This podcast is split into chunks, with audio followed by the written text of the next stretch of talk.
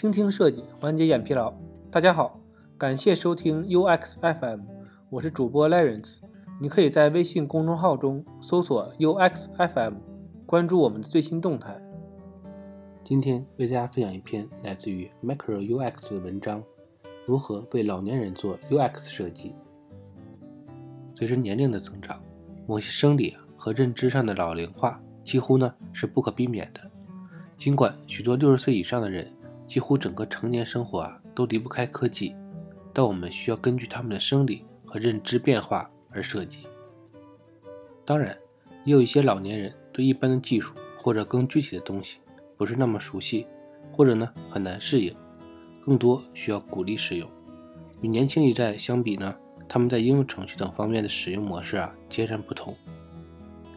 随着人口老龄化，更多的老年人呐开始逐渐适应新科技，只是需要在生理和认知变化上得到更多的关怀。UX 和 UI 设计师呢需要了解他们的生理和认知特点，以便有效地掌握老年人的界面设计。第一点，感官受损用户的视觉元素。视力丧失是美国成年人中最常见的残疾，估计七十岁以上的人有六分之一啊报告。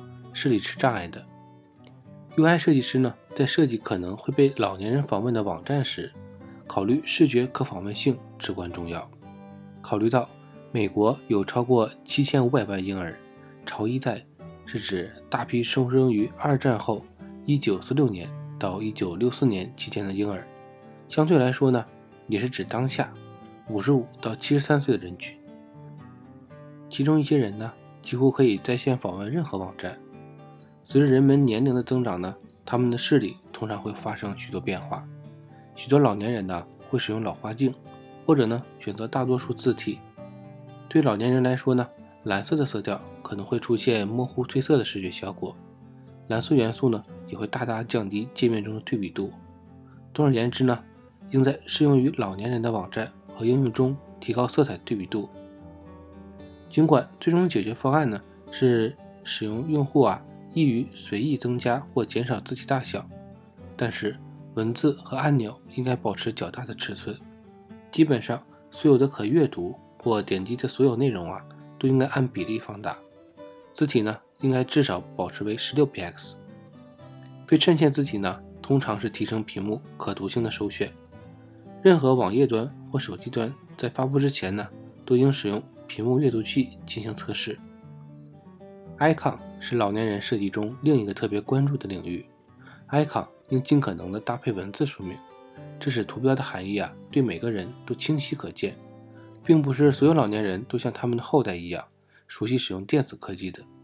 确保所有文本可以被容易的理解是必不可少的。当界面交互设计中包括了视频和音频时，字幕的解释呢非常重要。无论怎样，这都是一个好的设计习惯。因为人们呢经常会使用耳机或者访问视频、音频信息而不打扰别人。第二点呢，操作和互动，交互啊是用户体验的基础，视觉提示通常对于这些交互至关重要。对于老年人呢，尤其是视觉信息需要明确、容易理解，并且呢容易操作。但这不仅仅确保视觉提示清晰，交互的每个部分。都必须保持易于理解和完成。随着目标人群年龄的增加呀，操作能力会随着年龄的增长而下降。一些复杂的手势之类呀，对老年人而言是更具有挑战性的。此外呢，设计师应该还注意其他一些方面。在苹果公司的人机界面指南建议，按对角线测量时呢，按钮的尺寸至少应该为九点六毫米。增加老年人基本视觉元素尺寸呢，可以提高产品的可用性。通常啊，无论在何处指定建议的大小或距离，设计师啊应该针对老年人的习惯和操作习惯，为界面设计最低要求。手势呢是老年人有时会出错的另一个领域，尤其是当他们刚接触触摸屏技术的时候，老年人呢可能有许多在年轻一代中并不常见的互动方式。这些包括像一些用一只手打字，尤其在移动设备上打字。在为老年人设计时呢，请保持手势易于操作，避免需要两个以上的手指进行复杂手势。简单的水平、垂直或者对角线运动就可以了，因为啊，它们都是自然的运动。避免呢将手势与快速移动，或者呢两个手指以上的多手势结合在一起的操作，这些呢会给那些即使了解科技，但是呢运动技能降低的老年人造成困难。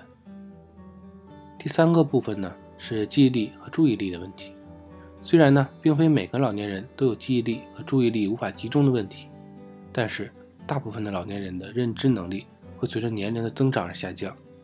老年人处理信息的速度呢，会随着年龄的增长而减慢。他们可能要比年轻时多花一些时间去完成一些操作。因此呢，老年人需要更多时间来理解信息，并采取适当的行为。当面临复杂操作时，需要快速获取和处理信息，以做出决策，这才成为真正的问题。不同类型的记忆方式呢，也会随着年龄的增长而下降，包括。记住将来做某些事的能力，包括能够在短时间内保留和运用信息的能力。例如呢，记住一个要拨打电话号码。设计师啊，在设计时可以将这些痛点考虑在设计流程中，并采取相应的解决方案。逐步引入产品特性，可以帮助防止老年人降低因心理处理速度而引起的认知超负荷。设计师啊，还应确保。老年人不会被多个操作任务或者屏幕的一部分分散注意力，可以通过提示清晰可见的进度反馈，并提醒用户最终目标等方法来解决记忆问题。如果当前任务需要储存先前的操作，避免将其拆分成多个屏幕，也很有帮助。即使是熟悉的操作，通过包含提醒和工具提示，也可以使产品变得更友好。第四个呢，动机。虽然年轻一代通常将技术无缝的融入生活，但是老年人呢，对技术的使用却有所不同。老年人呢，通常会忽略不常用的应用程序，即使是有消息通知，老年人如果无法及时找到常用的应用程序，他们可能会在几天、几周甚至几个月的时间内都会忽略它。但是，如果他们看到的是使用应用或网站的好处，就会激励他们定期使用。虽然游戏化和类似的鼓励动机呢，对于年轻人来说效果很好，但是他们对老年人的影响通常不那么大。相反呢，确保应用程序有用且易于老年人用户，是维持使用该应用程序的最佳方法。需要注意的是，老年人呢更倾向于平板电脑而不是智能手机。考虑到屏幕尺寸和应用性的差异，根据一些研究报告显示。老年人呢是平板电脑的主要使用者，并且呢比年轻人更早的使用平板电脑。第五点，社交因素。通常老年人呢更喜欢与较小、较亲密的人群联系，例如呢在社交媒体上，他们可能只会和亲密的朋友和家人联系，不会像许多年轻人那样开放式的社交。隔离可能是一个问题，但呢也使小圈子关系更密切了。老年人呢可能会担心使用应用软件的隐私和安全性，比如说，当涉及到健康数据共享时，他们呢可能会比年轻人更多的选择与谁共享数据，他们更愿意分享照片或者新闻类的信息。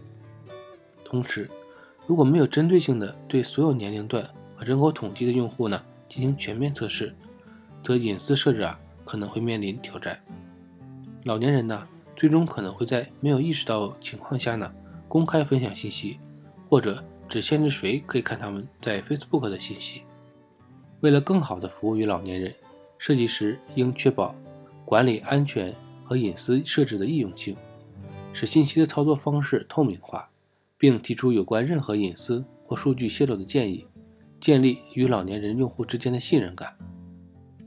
第六点，老年人的技术经验。为了使任何用户啊都能舒适的使用应用程序，他们必须能够快速、轻松的从 A 点到达 B 点。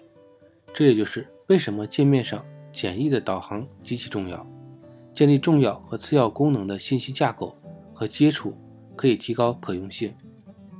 为老年人设计时啊，重要的是要确保导航不仅易于使用，而且呢应该在登录体验中具备适当的引导功能，向用户介绍他们可能不熟悉的功能。在成长过程中啊，将技术融入日常生活，而年轻的用户呢，可能更愿意潜入并开始探索他们从未见过的应用程序或者界面。但许多年长用户却会为此犹豫不决。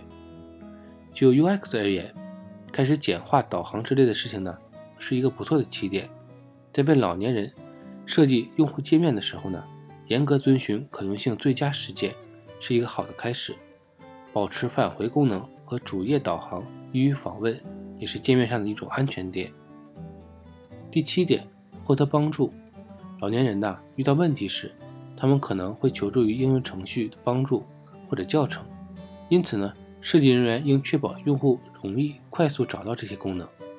尽管年轻用户可能会跳过入门屏幕，但是呢，老年用户可能会更加关注他们。在点击之前呢，阅读所有说明，以及呢，在整个应用程序中包含情景性的提示。这些提示啊，既可以在首次访问功能时自动显示，也可以在用户访问之后查看。在为老年人设计应用程序啊，尤其需要关注的是。请谨慎使用清晰、目的性明确、具有引导教育意义的语言。不熟悉操作的老年人用户啊，在使用它时，通常已经感到没有安全感。琐碎的信息啊，只会导致进一步的恐惧升级，并且呢，可能会将其关闭，不再使用该程序。最后呢，总结一下，老年人应用设计啊，不需要过于复杂。一般而言呢，遵循基本的老年人认知方式和可用性原则呢。将使所有的用户都能使用产品，无论年龄、身体或者呢认知障碍，都将大有帮助。设计师啊，应该在针对老年人的应用中，为老年人设计时考虑更多，例如更大的字体、有更符合直觉性的界面元素、清晰的语言传递以及有效的功能提示等，从而呢改善他们的用户体验。今天的内容就到这里了，让我们期待下期的精彩内容。你可以在播客的文稿中找到我们的联系方式，欢迎给我们投稿或者提出建议，让我们一起把节目做得更好。